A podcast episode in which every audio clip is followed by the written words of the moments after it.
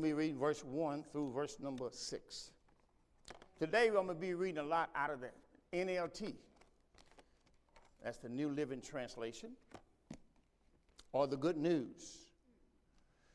Second Corinthians. We've been doing a lot of teaching out of Second Corinthians because there's a, a point in there that we want to make sure we emphasize. Second Corinthians chapter number 3. Verses 1 through 6. Uh, is everybody there? Okay. Do we begin again to commend ourselves, or need we other, some other epistles of commendation to you, or letters of commendation from you? You are our epistles written in our hearts, known and read of all men. For as much as you are manifestly declared to be the epistle of Christ, ministered by us, written not with ink, but with the Spirit of a living God, not in tables of stone, but in fleshly tables of the heart. And such trust have we through Christ to Godward. Not that we are sufficient of ourselves to think anything of ourselves, but our sufficiency is of God, who also has made us able ministers of the New Testament, not of the letter, but of the Spirit. For the letter killeth, but the Spirit giveth life. Now that's our series.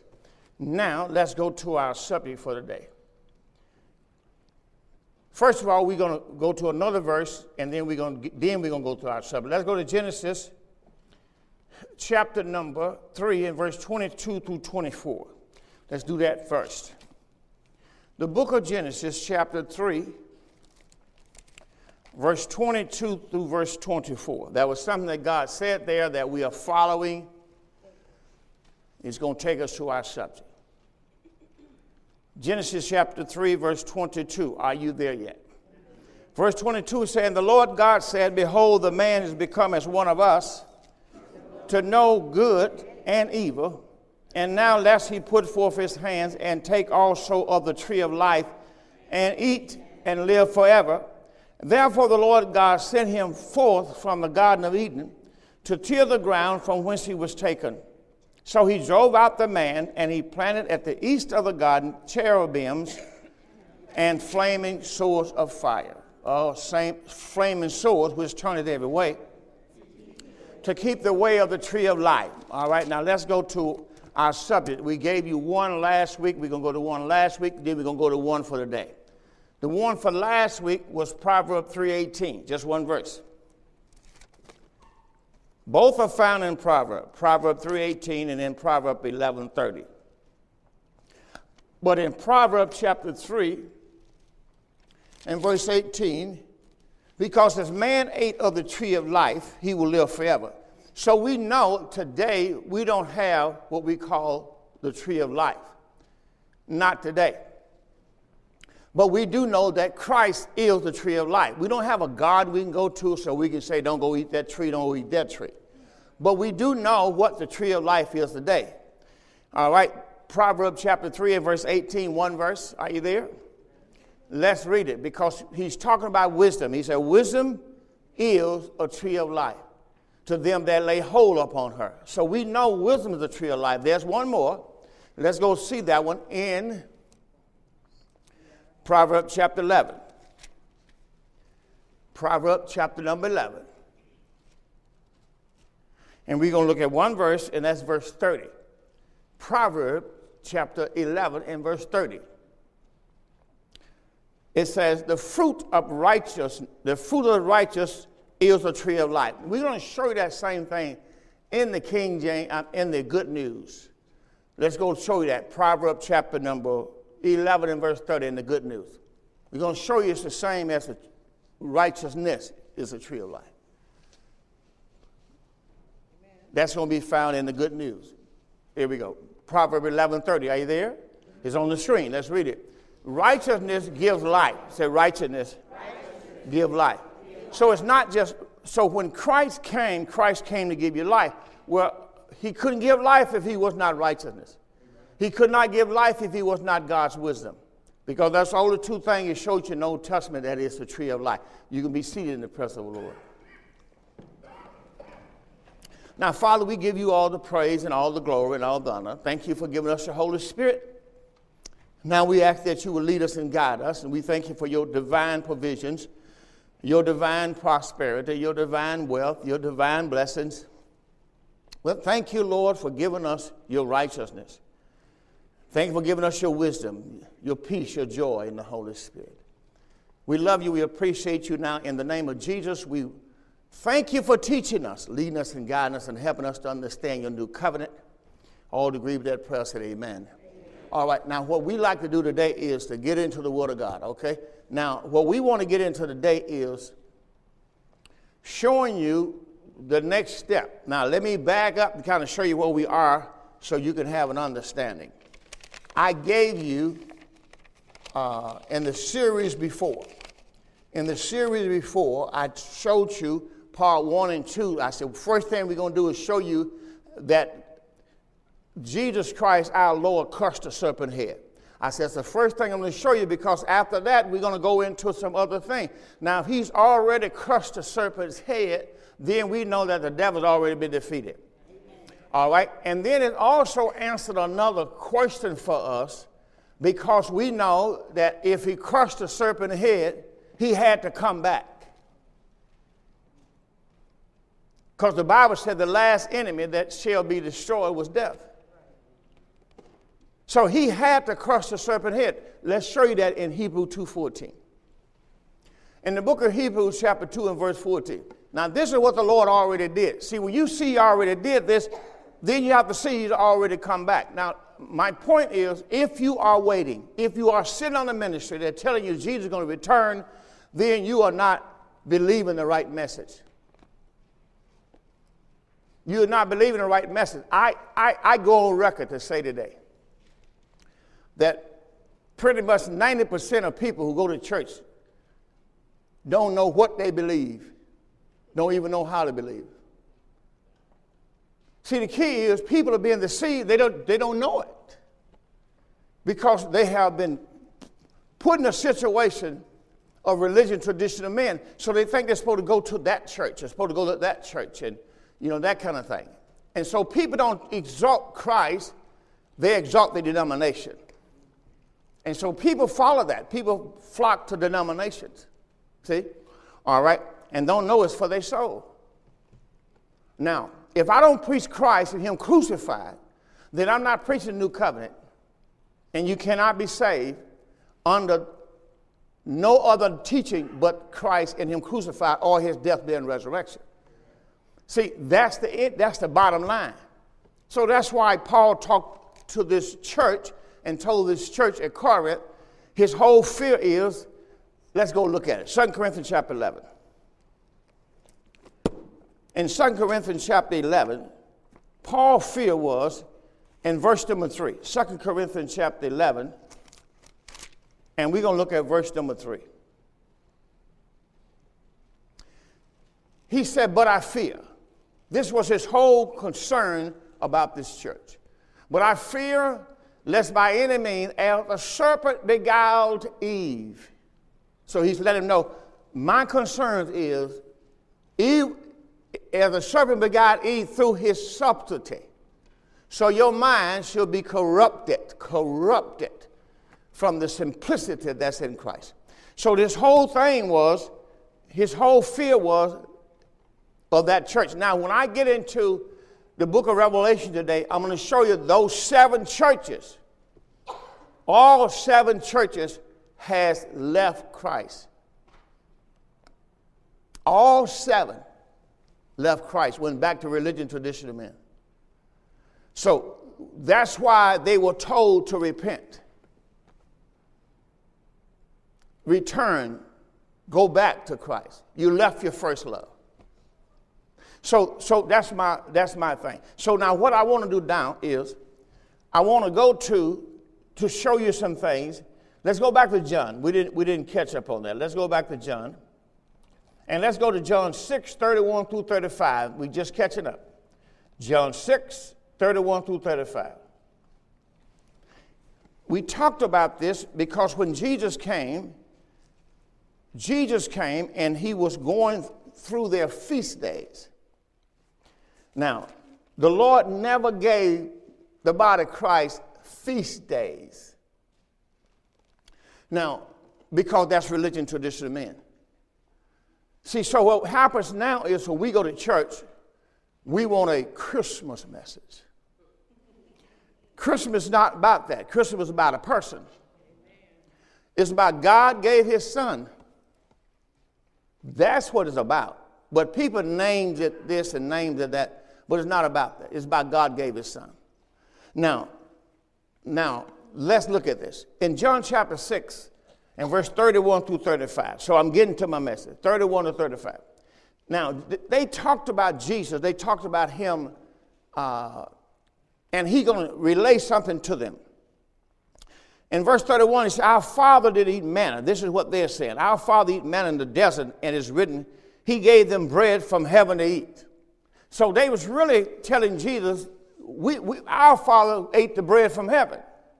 Then Jesus is going to say to them in verse number 32, Jesus said to them, Verily I say to you, Moses gave you not that bread from heaven. Now that blew their minds because the bread from heaven was standing right before them. He said, But my Father has given you the true bread from heaven. Somebody said, The true bread from heaven. Now, in verse 33, then he's going to tell you something that they heard about for us the tree of life. Then he's going to say, The bread of God. Now, he's talking about Christ, the bread of God. Is he, is a person, is he, who is coming down from heaven and give his life unto the world. So the bread of God is he who is coming down from heaven and give his life. He gives his life to the world. Then he said to them, Lord, evermore give us this bread. Verse 35, Jesus said to them, I am the bread of life. Now, the bread of life is just like the tree of life. Everybody understand that? Come on, say the bread of life, bread of life. is the tree of life. Right, it's the same thing because the woman was supposed to eat do you remember the tree? What was she supposed to do to it? Take, eat, and live forever. Say it take, take eat, eat, live forever.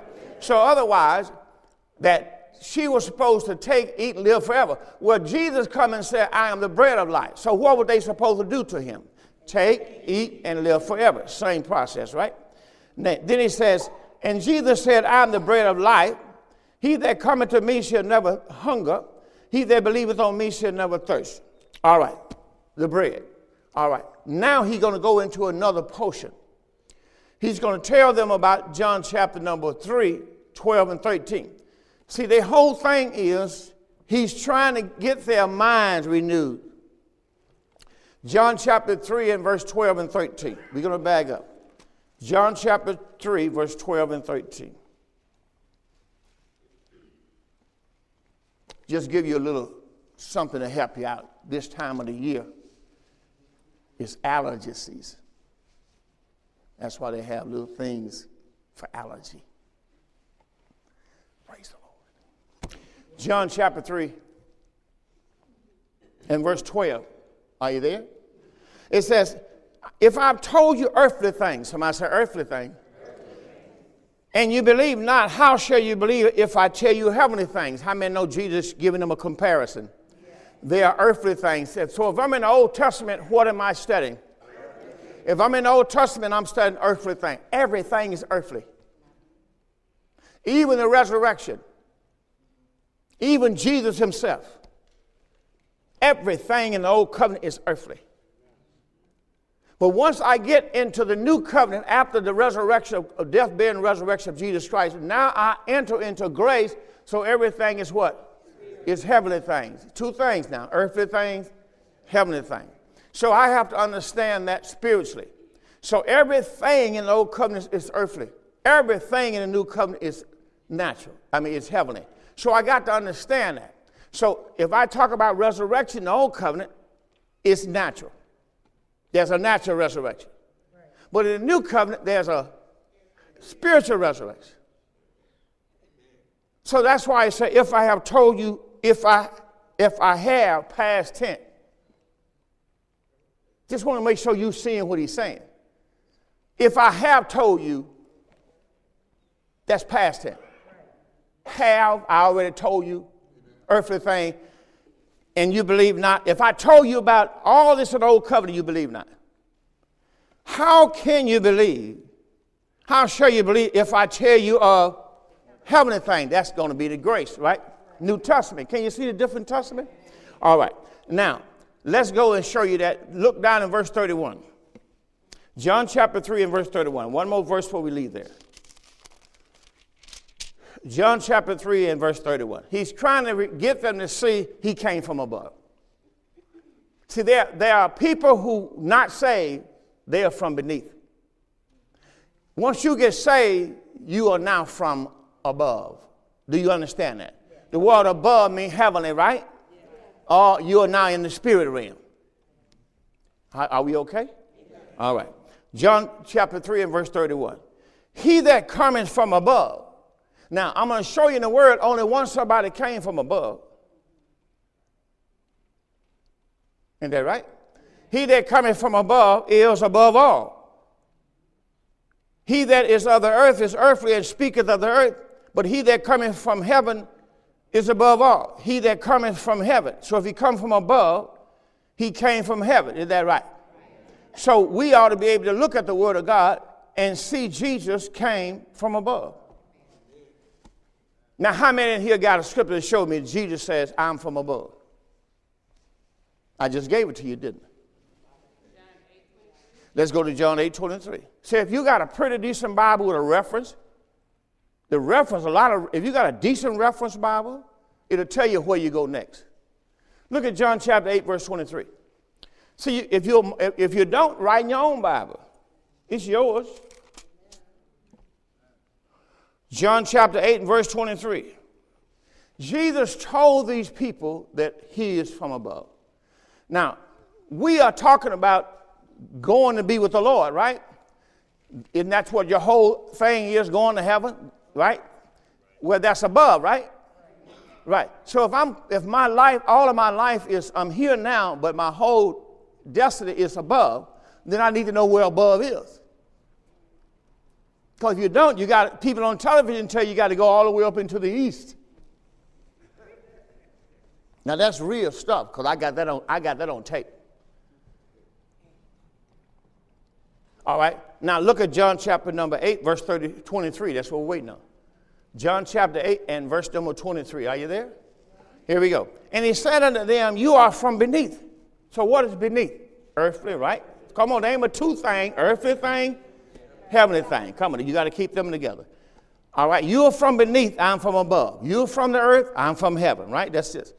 You are of this world, I'm not of this world. All right, now, what happened to us once we got saved? See, see that's what you got to understand. All right, now, we, we'll, leave that on, we'll leave that on the burner. We'll leave it on the burner. All right, now, now let's go to our message today because I want to I want to show you Christ is God's righteousness, comma, tree of life.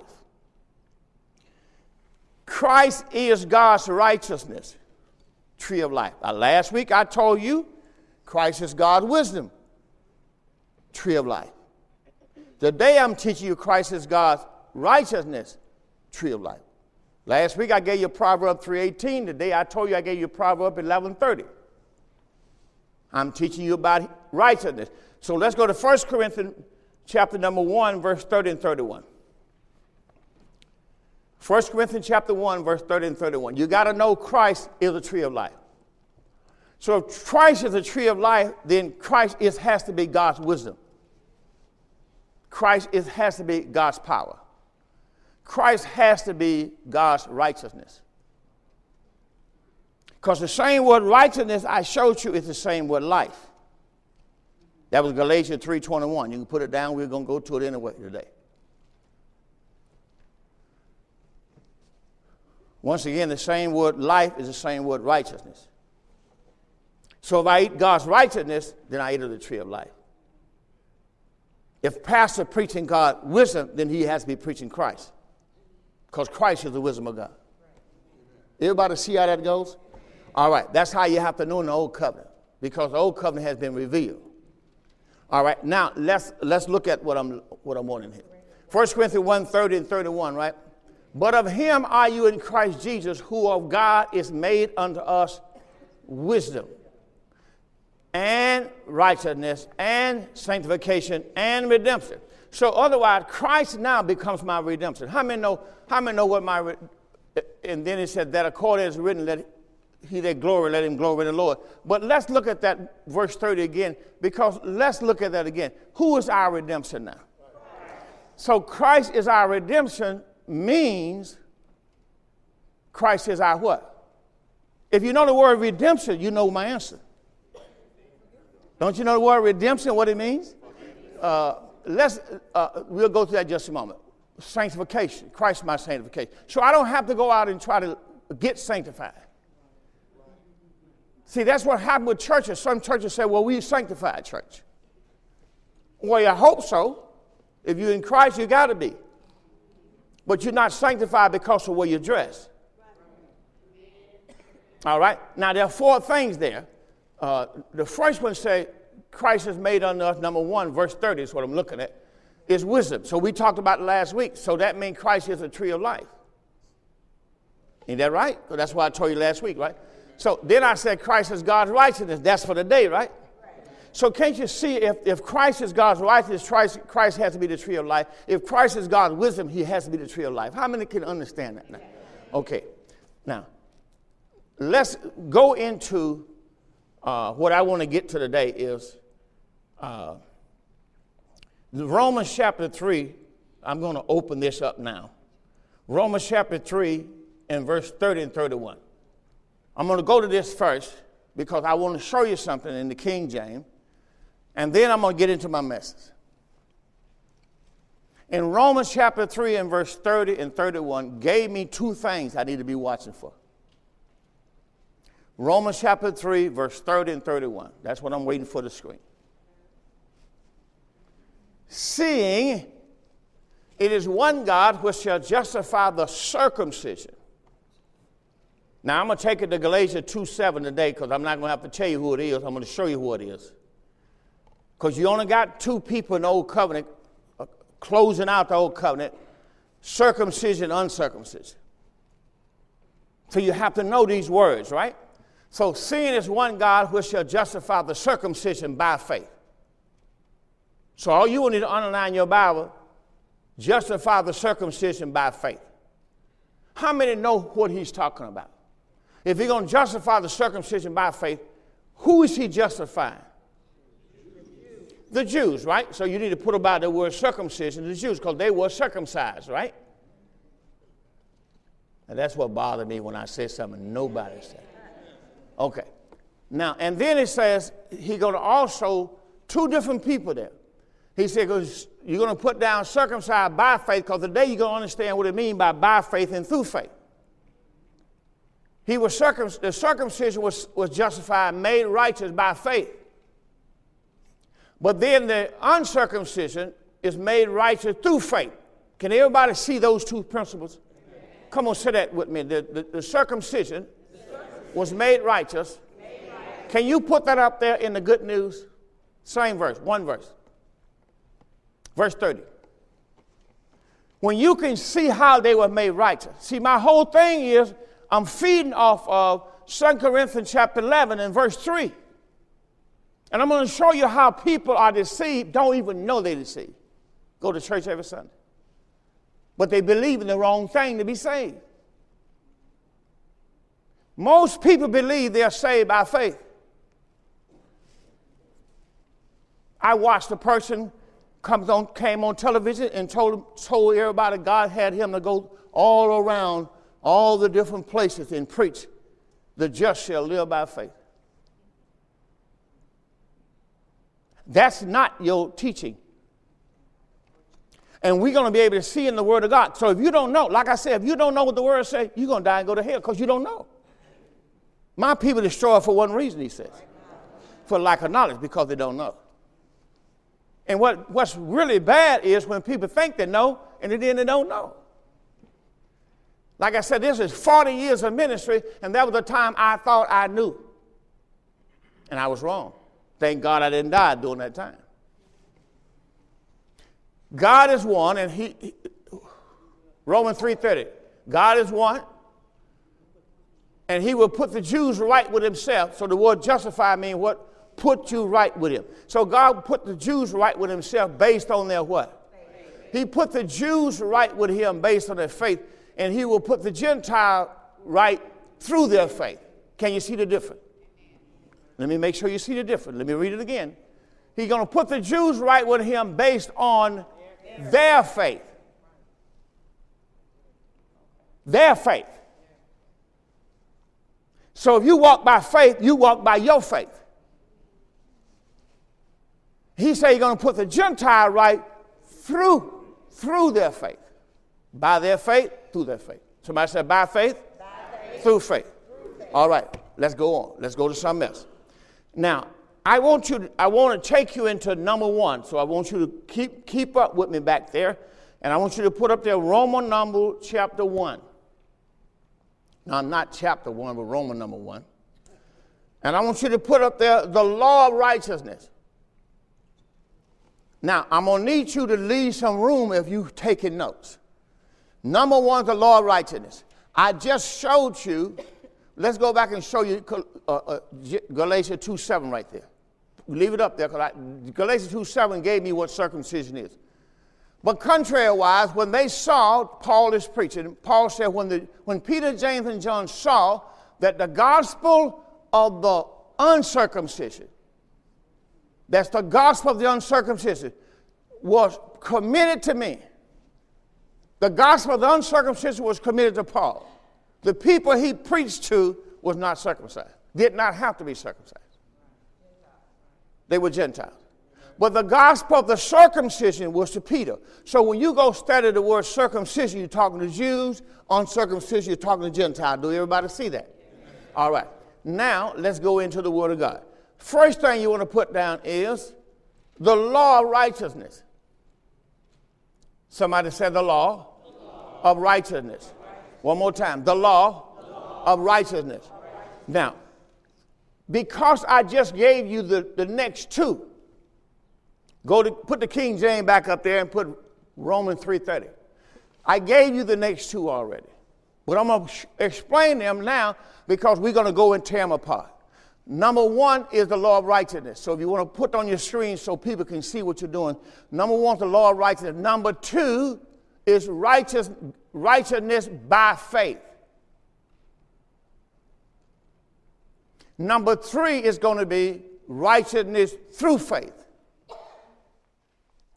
But then when you put down number three, righteousness through faith, you want to put parenthesis, the gift of righteousness.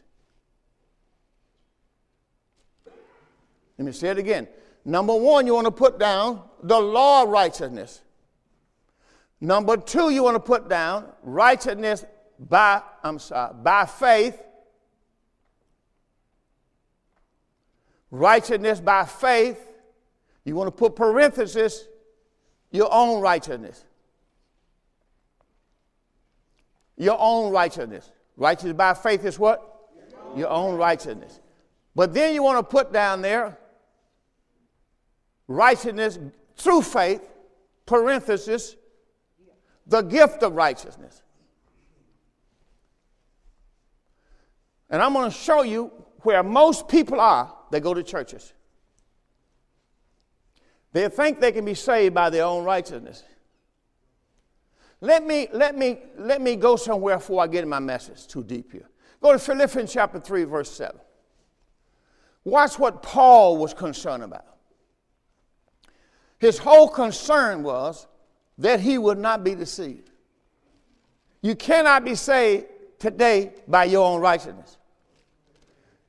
Peter and James and John have that same concern.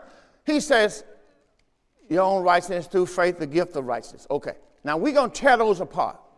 But let's go now to Philippians 3 7. So in, watch what Paul is going to talk about righteousness.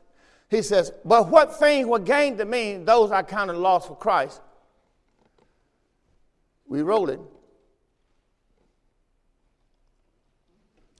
Yea, doubtless we count all things but lost for Christ for the excellency of the knowledge of Christ Jesus my Lord, whom I have suffered the loss of all things, and I do count them but dung, that I might win Christ. Watch the very next verse.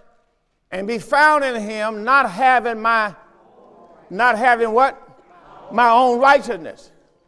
My, if I got my own righteousness, look at the next part of that verse. It says, which is of the law.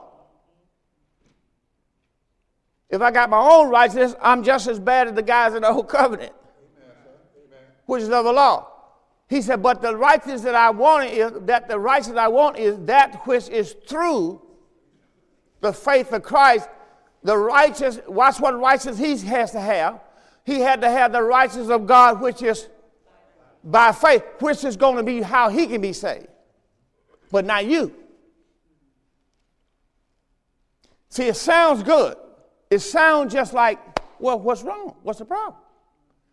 So he says here that the righteousness as he wants to see is the righteousness which is of God, but it's by faith. Well, if it's by faith, it's okay.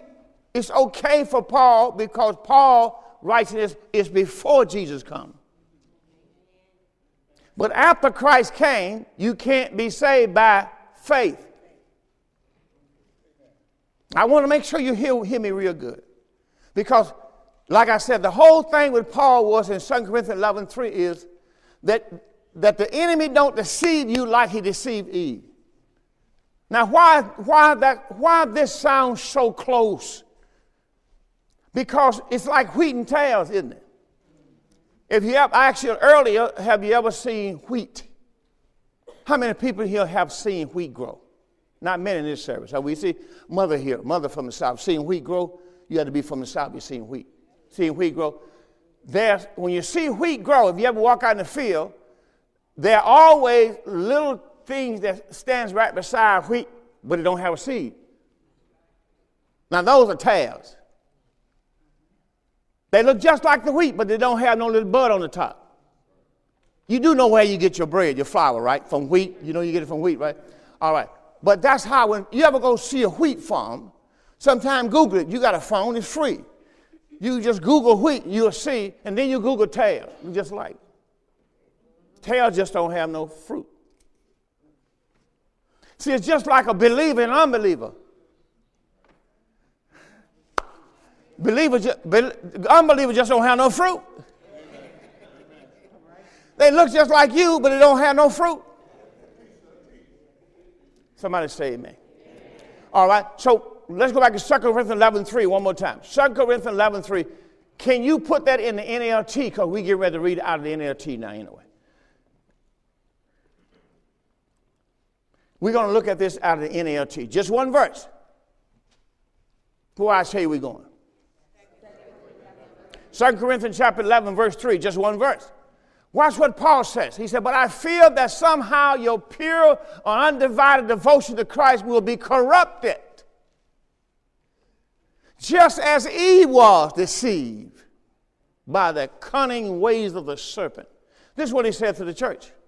Well, how in the world the church going to be deceived?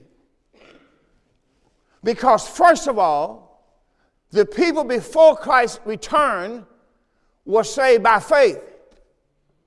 And the people after Christ's return is saved through faith. I gave that in Romans chapter number. I thought you would say 330. Romans 330. All right. Now, put it on the screen again, King James. Romans 3:30. So you have to know there are two ways people say, see, is one God which shall justify, make righteous. Justify means to what? Make right. make right with God. He's going to make right with God the circumcision by faith.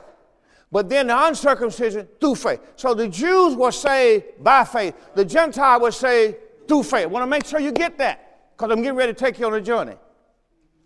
First, I gave you the law of faith. I'm sorry, the law of righteousness. So let's go look at the law of righteousness and let's see what happened. Let's go first to uh, Romans 9 30 through 33. Romans chapter 9, verse 30 through 33. From there, we will go to Galatians 3 10 through 18. We're going to look at the law, all this out of the NLT. We're going to stay on the NLT for a while. Romans 9 30 through 33. Then we're going to go to Galatians 3 10 through 18. You got that written down. Now, everything I give you is the law of righteousness. Now, I'm going to give you probably five or six different things on the law of righteousness. I'll let you know when I switch. What does all this mean, he says? Even though the Gentiles were not trying to follow God's standards, they were made right with God. Wait a minute, how could they be made right with not following God's standards? And it was by faith that this took place. But the people of Israel who tried so hard, somebody said this before Christ came. Okay. But the people of Israel who tried so hard to get right with God, they tried so hard to get right with God. What were the Jews doing? They were circumcising, they were washing feet, they was taking the Passover and all the other feast days, and they were sacrificing the, the, the, the, the animals. They did it all. They tried so hard to get right with God by keeping the law. That's all what law is, works. But the Bible said they never succeeded. Why not? Why did they receive? Because they were trying to get right with God by keeping the law. The law mean works. Say it, the law mean Right, that's Romans 11 and 6, right? The law mean works. So they was trying to keep the law by works, by doing something. Instead of trusting him. Somebody said, trusting him. All right. They stumbled over the great rock in their past. That rock was Christ. We know that. All right. Now let's keep going. All right. Let's go to Galatians chapter 3, verse 10 through 18. We're still in the NLT. My emphasis is going to be on verse 11. We're going to go to Galatians 3, 10 through 18. I'm not, I'm not, I'm done with that. Galatians chapter 3, verse 10 through 18. But those who depend on the law, now remember the law was never given to us, but those that depend on the law to make them right with God are under his curse. Oh my God. Can you see why you, you got to be taught the word? People under the law trying to get right with God by works is under the curse. I, I can't, I have to follow you. For the scripture says, Curses everyone who do not observe all and obey all the commandments that are written in, in God's book of the law. You can't do all of them. That's why Christ came. So it's clear that no one can be made right with God by trying to keep the law, right? But we got to understand what the law is now. So when I, if I brought you out the communion table, that's law. That's the same thing Israel did in the old covenant. They call it the showbread. They call it the Passover. In the new covenant, Christ is your Passover. You don't keep the Passover by eating bread off a table. See, I'm trying to get you out of religion. If you don't come out with me, you're going to die in Egypt. You don't understand. This is for your soul. You still, if you still got that in your heart that maybe that's still right, you still have, you still got a little leaven. If you still think you have to take communion, you got a little leaven, and that little leaven gonna leaven the whole lump. And I showed you in the Word that Christ is your Passover. If Christ is my Passover, I can't go back to this. That's what happened with Israel. God delivered Israel from, the, from all that stuff. They came over to Paul's church and where Paul preached grace. And when Paul left, they went back over. That you, that's why you read, I'm going to show it to you today. That's what happened with the, why he wrote the book of Galatians. And that's why what happened in the book of Revelation. Those churches, seven churches, went back to the law. So what you're going to hear today, is that's what, that's what it's sounding. And I don't want you to feel like, well, it's Pastor Crump just, it ain't Pastor Crump, man. I'm trying to show you how to be saved. Amen. You can't serve two masters. Amen. Let's keep going.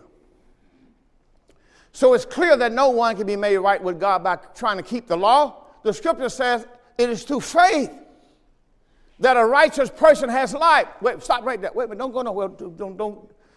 It is what? It's through what? It's through faith. Now, it's through faith.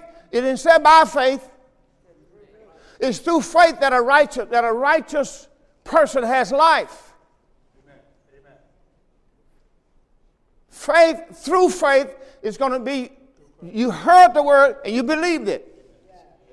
You heard about Christ's death, burial, and resurrection, you believed it. Called through faith. That's why when I go to Ephesians chapter 2, it says, By grace are you saved through faith. Can you see that? God saved you on the cross, but I have to preach it to you, and when you believe it, you're saved. Okay, hold on to that. That's the last one. We're not there yet. He said, This way of faith is very different. The, different from the way of the law. So, this way of faith is very different than the way of the law, which says it's through obeying the law that a person has life. Now, that's what they said over here in the Old Covenant. If they could obey the law, they would have had life. But Christ has rescued us from the curse pronounced by the law. When he was hung on the cross, he took upon himself the curse for our wrongdoing. For it is written in the scripture, curses everyone who hang on a tree. So Christ died on the cross to remove the curse. Then it says, through Christ Jesus, God has blessed the Gentiles with the same blessing he promised Abraham. Now, you got to understand, hear me good because you got blessings and you got the law. Two different things. Through Christ Jesus, God has blessed the Gentile with the same blessing he promised Abraham. So you have the law, say you have the law, and then you have the promise. You have to understand that God gave Abraham the promise before the law. Come on, Moses, he gave the, the law. Abraham was before Moses. See, if you, know, if you could just think what I'm saying. Say, God gave Abraham the promise before the law. All right, so the promise and the law is told two different things. Do you understand that? Okay. Now, so he said, through Christ Jesus, God has blessed the Gentiles with the same blessing he promised Abraham. So that we who are believers might receive the promise. He's going to tell you what the promise is, is the Holy Spirit through faith. So the Holy Spirit is the promise. Say the Holy Ghost, the Holy Ghost is the promise. Right. So if I have the Holy Spirit, come on, say it. If I have the Holy Spirit, I have, Spirit, I have life. I, have life. I got eternal life. All right. So if you don't have eternal life if you don't have the Holy Spirit. Because the Holy Spirit is the promise. Now, you could not get the Spirit, the promise, through the law. Is that right? Let's move on. Now, let's, let's go into Deuteronomy. Did I finish Galatians 3 10 through 18? Oh, I didn't finish. Okay, he said, Dear brothers and sisters, Here's an example for everyone, everyday living, everyday life. Here's the example. Just as no one can set aside or amend or irrevocable agreement, so it is in the, so I'm, I want you to flow with me. So it is in this, God gave the promise to Abraham. Say, God gave the promise to Abraham. And Christ. See, he don't say that there, but he said his child. We say his seed, talking about Christ. So he gave his promise to Abraham and to Christ. And notice that the scripture does not say his children. So God did not give the promise to his children, he gave it to his son.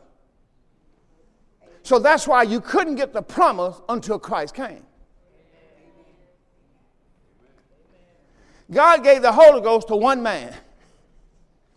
He gave it to Abraham and to his son. Isn't that right?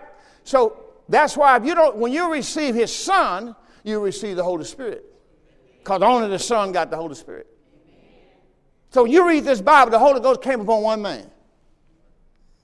Come on now, when John was out there water baptizing, he said, You'll see a dove, mm-hmm. right? Light up, light up on him, and that one light up on him will be the Holy Ghost. So God gave the Holy Ghost to Christ, the Son.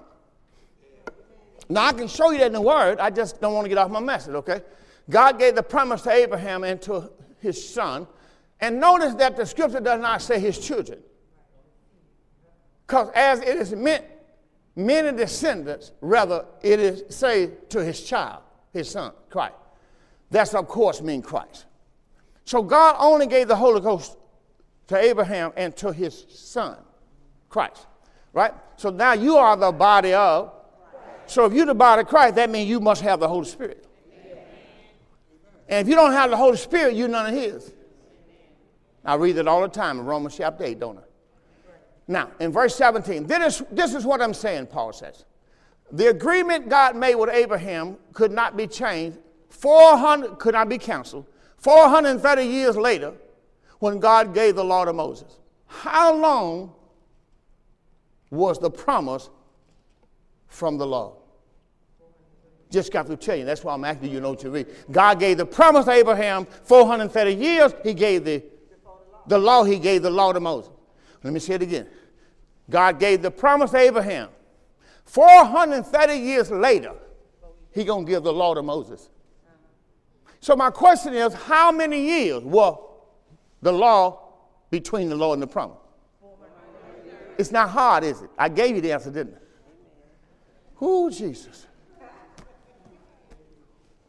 This is what I'm saying. This is what I'm trying to say. The agreement God made with Abraham could not be changed or canceled 430 years later. God gave the law to Moses. Self answering, right? God would not break his promise. So God gave his promise to Abraham 430 years later, he going to give his law to Moses. I said earlier, the promise and the law is not the same. Let me move on. Y'all have a nice day, okay? Praise the Lord. All right. Now, verse 18 says, if the inheritance could be received by keeping the law. Now remember, the inheritance is the promise. You do know that, right? If you if you have received your inheritance, what did you receive? Can, can we can we just stop right there and let's go to uh, Ephesians 1, verse 13 and 14. Because you got to at least know what your inheritance is. See, people told you get the Holy Ghost because you got water baptized. No, you get the Holy Ghost through inheritance. You inherit the Holy Spirit. You don't get the Holy Ghost because you did something. See, that's why you got to not be deceived. When you can let me know you know what's going on, that's why I ask you, let me hear you, let me say something, then I know you know what I'm talking about. Because God knows I don't want my preaching to be in vain. We're giving you a podcast now. We're giving it to you. All you do, every message I'm preaching, just look on podcast every week, put it by your bed, and play it on your phone. Free. And if you got a good iPhone, something goes right on over to YouTube, and then you can see that same thing. You can hear it on podcast, see it on YouTube. Free. You don't make it, not gonna be my fault. This is not a game. You die and go to hell, not gonna be my fault. Not gonna be my fault. My job is to make sure you got the word. In whom also you trusted. I'm quite sure you heard this. If you mark your Bible, you know you've been there before. In whom also you trusted after you heard the word of truth, the gospel of your salvation. In whom also after you heard or you believed, after you believed, you were sealed with the Holy Spirit of promise. Did not I tell you. Had not I told you that before. Yes. See, we got about three or four. Did not I tell you that before. Yes. The gospel of your salvation, you heard and believe it, you were sealed with the Holy Spirit of promise. What did it tell you next? Which is the earnest of, it is the down payment or the beginning of your inheritance unto the purchased possession, unto the praise of his glory. So I told you. It's in the book. I told you. I'm going to keep telling you. You can't never go to God and say, Well, my pastor never told me that. Oh, I told you. And I'm going to tell you again. Amen. All right, now let's go back to where I was. I told you in, uh, have we got to Deuteronomy yet? We're not there yet, right? I was at one verse. Galatians 3.18, just one verse. It says, For the inheritance, I asked you what the inheritance is, and you just looked at it. Now you know what this, right? Do you know what the promise of the Holy Spirit? Do you know what God promised you? Do you have it yet? Do you have Him yet? Can we go to Romans chapter 8? And let's look at verse 9 and 10, 11. My job is to make sure this ain't no game to you. My job is to prepare you. So when I do your funeral, I'm not sitting up here crying over you. Because I told you, I gave you the word. So I'm going to say, they with the Lord. I'm going to come out and say, they with the Lord. Now, if you're not, that's your fault. Because if you don't have the God's Holy Spirit, you're not going to ever see Jesus. He said, But you are not in the flesh, but you're in the spirit. So you get born again, you now in the spirit. If so be the Spirit of God lives in you. Now, if any man have not the Spirit of Christ, you're none of his. See, if you don't have his spirit, you're not his son. And if Christ be in you, the body is dead because of sin, but now the spirit is now life because of righteousness. So that word life and righteousness is the same word. But if the spirit of him that raised Jesus from the dead lives in you, he that raised up Christ from the dead shall also quicken make alive your mortal body, which is your soul, by the Holy Ghost that dwells in you. So there's no way you're going to ever be saved if you don't have the Holy Spirit, because that's what the Holy Spirit come inside of you do is to save your soul. Let's go back to where we were. Colossians, now, Galatians 3 18, right? For if the inheritance be received by keeping the law, then it would not be the result of accepting God's promise. Can't you see accepting God's promise? The Holy Ghost is promise. But God graciously gave it. Gave it to Abraham how? As a promise, as a promise. That's how Christ received it because he was the heir of the promise. All right, now let's go to uh, Uh, Deuteronomy chapter 6. We want to look at verse 20 through 25. We read out the NLT still. Deuteronomy chapter 6, verse 20 through 25. Deuteronomy chapter 6, verse 20 through 25. We are showing you righteousness is life. The same word righteousness, God's righteousness is eternal life. But there are two other righteousness. I'm on one now called the law of righteousness. And if I don't finish this series, I'm going to begin on the, the, the next teaching after this, which will be the 11 o'clock service. I'm going to continue because I want to be able to show you if it's by faith, it's your righteousness. And your righteousness does not operate in the new covenant, not after the return of our Lord Jesus Christ. By faith was for them who waited for Christ. And if people tell you today that you're waiting on the Lord, you missed it. He's already gone. He's already come and gone. You're going to have to find another way to be saved. I'm going to show you in the Word of God right, just, a, just a few minutes from now in this service. I'm reading what now? Deuteronomy 6 and 20. He says, In the future, see, Paul, uh, Moses was getting them ready for the future. He said, In the future, your children, remember you had Israel, then you had the children of Israel. Jesus came in the day of the children of Israel.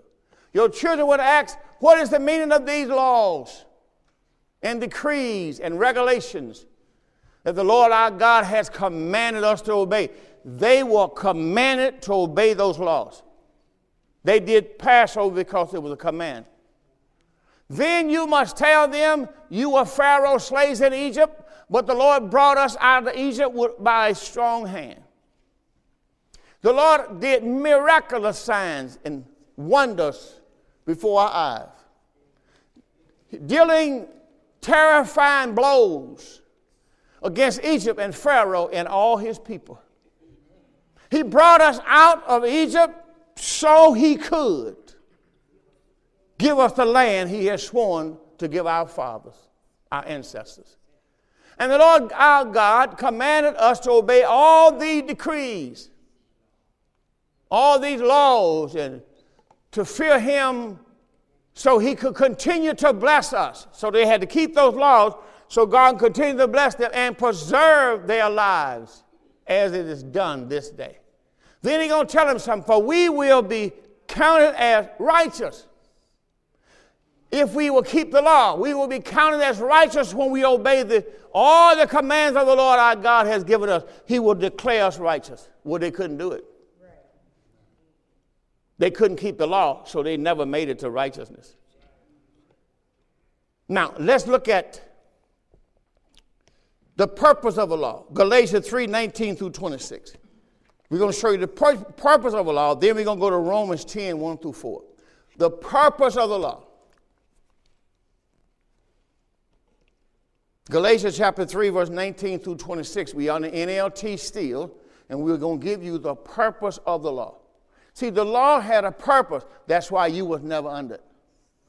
But if you go to church that teach the law, you put yourself under that because you don't know. Why then was the law given? The purpose of the law. Tell you why the law was given. It was given alongside the promise to show all people their sin. So here it is God gave the promise, then He gave the law. But the law was there to show all people their sins. But the law was designed to last only until the coming of the child Christ, who was the promise. So he was only the law was only supposed to last till Christ came. God gave his law through angels to Moses, who was the mediator between God and the people. Now, mediators is, is, is helpful to more than one party must reach an agreement. But God, who is, who is one, did not use a mediator when he gave his promise to Abraham. Is there a conflict then between God's law and God's promises? Absolutely not. If the law could have given us new life, we could be made right with God by obeying the law. But the scripture declared that we are all prisoners of sin so we receive God's promises, God promised, not God promises, God's promise of freedom only by believing in Christ Jesus. Only by what? Only by believing. But the way of faith, you're going to get into faith again, but the way of faith in Christ was available to us 2,000 years ago, not to you today. We were placed under God by the law. These people's under the law. They were made, they were kept in protective custody, so to speak, until the way of faith was revealed. So faith had to come so they can leave the law by faith. She said, let me put it another way. The law was our guardian, our schoolmaster until Christ came. It protected us.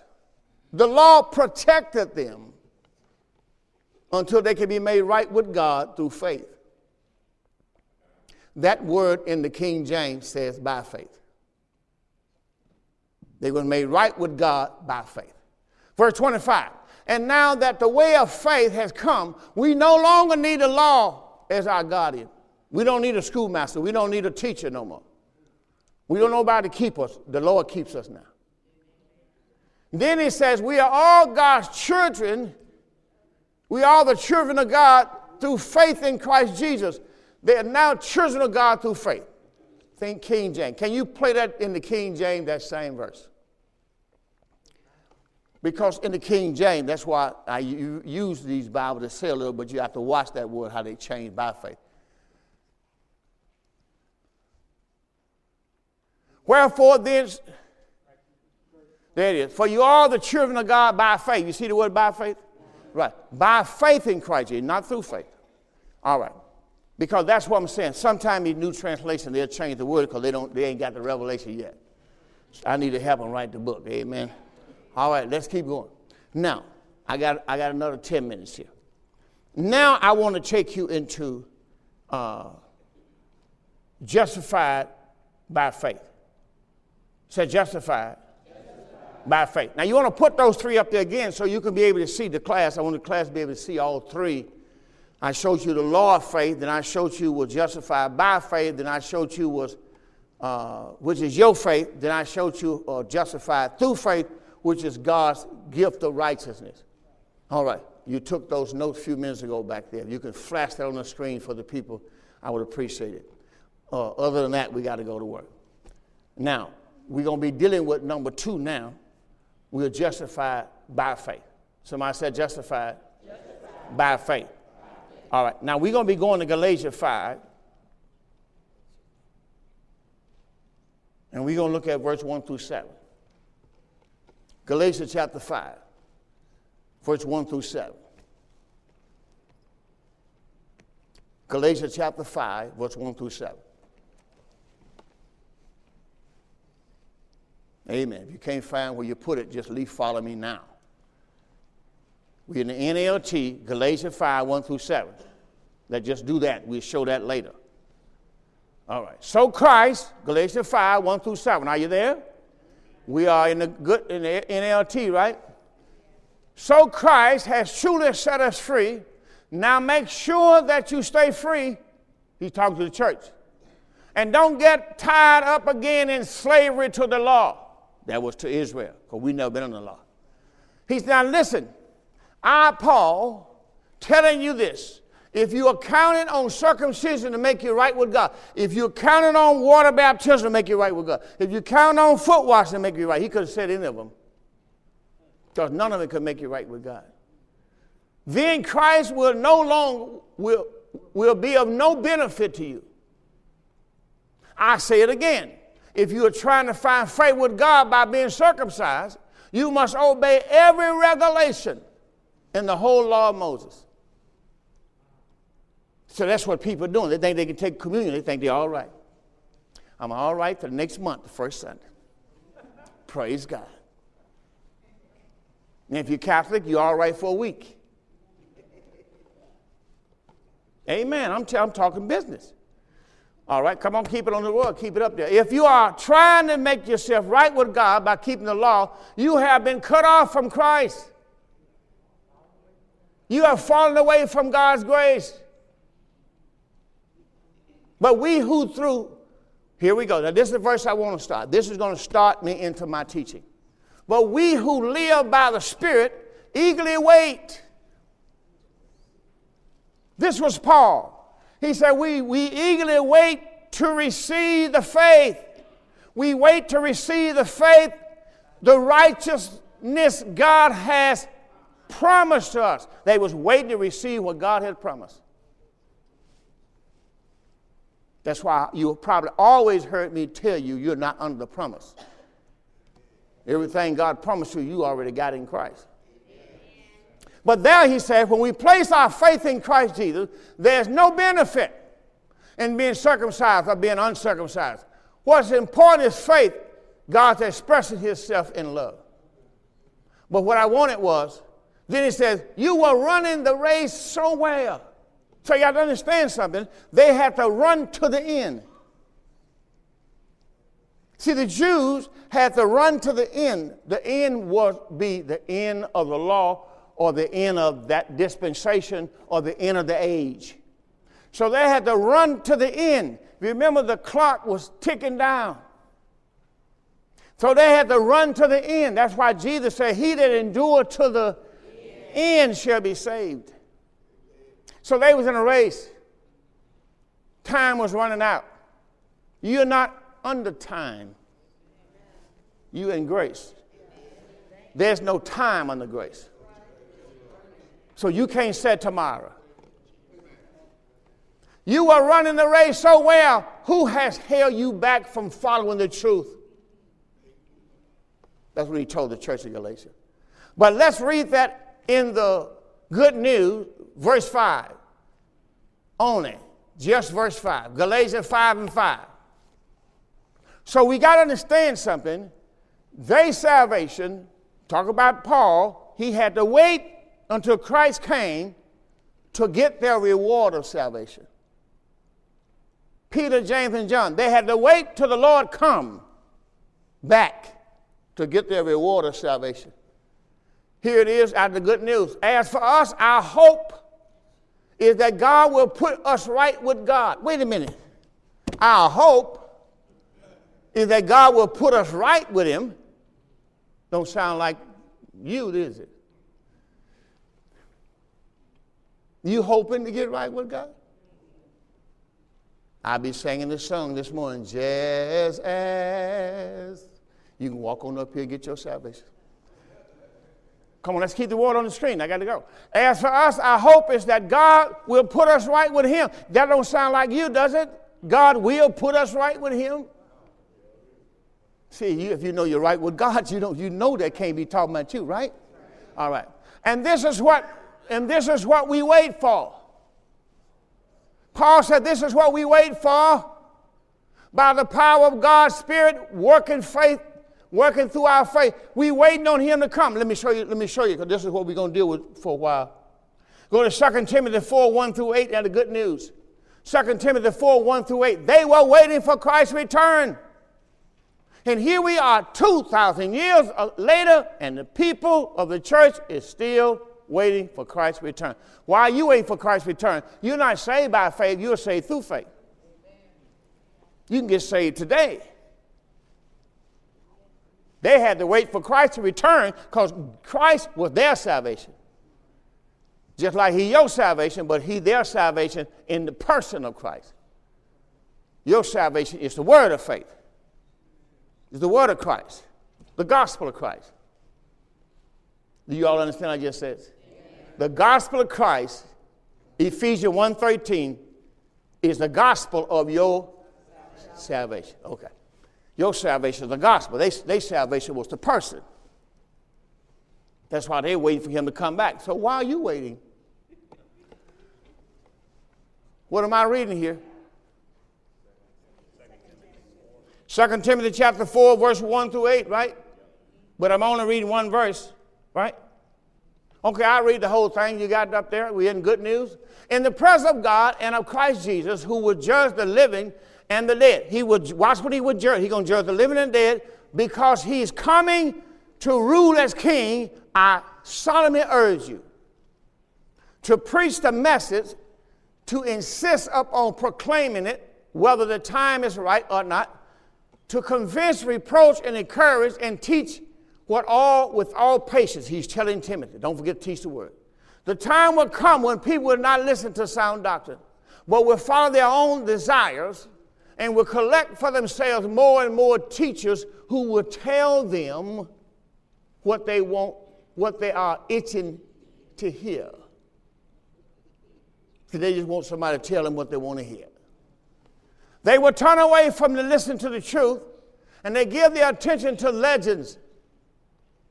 But you must keep control of yourself, Timothy, in all circumstances. Endure suffering. Do the work of a preacher of the good news. Perform your whole duties as a servant of God. As for me, the hour has come for me to be sacrificed. The time is here for me to leave this life. I have done my best in the race. I have run the full distance. I have run the full distance. I have kept the faith. Here's the verse. And now these I'm sorry, and now there is waiting for me. Now there is waiting for me the victory prize. Now there's waiting for me the victory prize of being put right with God. They was walking by faith. Now is they was waiting for me the victory prize of being put right with God, which the Lord, the righteous judge, will give me will give me on that day when he returns. Not to me only, but all those that are waiting. All those who wait with love for him to appear. They were waiting for him to come back to get, for he could be their salvation. You don't have to wait. Salvation is free. See, so can't you see the difference? I'm showing you the whole thing Look at one verse we've done. That's, that's uh, um, God Almighty, I don't need to mess with this. Let's do one anyway. 1 Peter 5 4. 1 Peter 5 4. Everything they did, they was waiting for Christ to come. That's is by faith. By faith. And when the chief shepherd appears, that's Paul, that's Peter. See, all of those guys were waiting for Christ's return. When the chief shepherd appears, you will receive the glorious crown. You will, you will. You're going to receive a glorious crown which never, never lost its brightness. But what crown he's talking about? Talking about the crown of life. Talking about the crown of righteousness. When he appeared. 1 John 2 28. Whenever he appear. Come on, wife. Whenever he appear. 1 John 2.20. I'm going to get into this a little deeper the next service. See, they was waiting for him to come. 1 John 2.28, just one verse. King James, whatever you got, just give, me the, give it to me. And now, little children, abide in him, that when he shall appear, they was waiting for Christ to come. Why are you waiting for Christ to come? We may have confidence, may have, we're going to have confidence and not be ashamed before him at his coming. They was waiting for Christ to come because they were saved by faith. Don't you miss the rest because you're not saved by faith. If you believe in Christ's return, you are in the crowd of by faith. And you know what? The enemy has deceived you. The train has already come and gone. My time is up. I thank you for yours. Don't live. Don't live.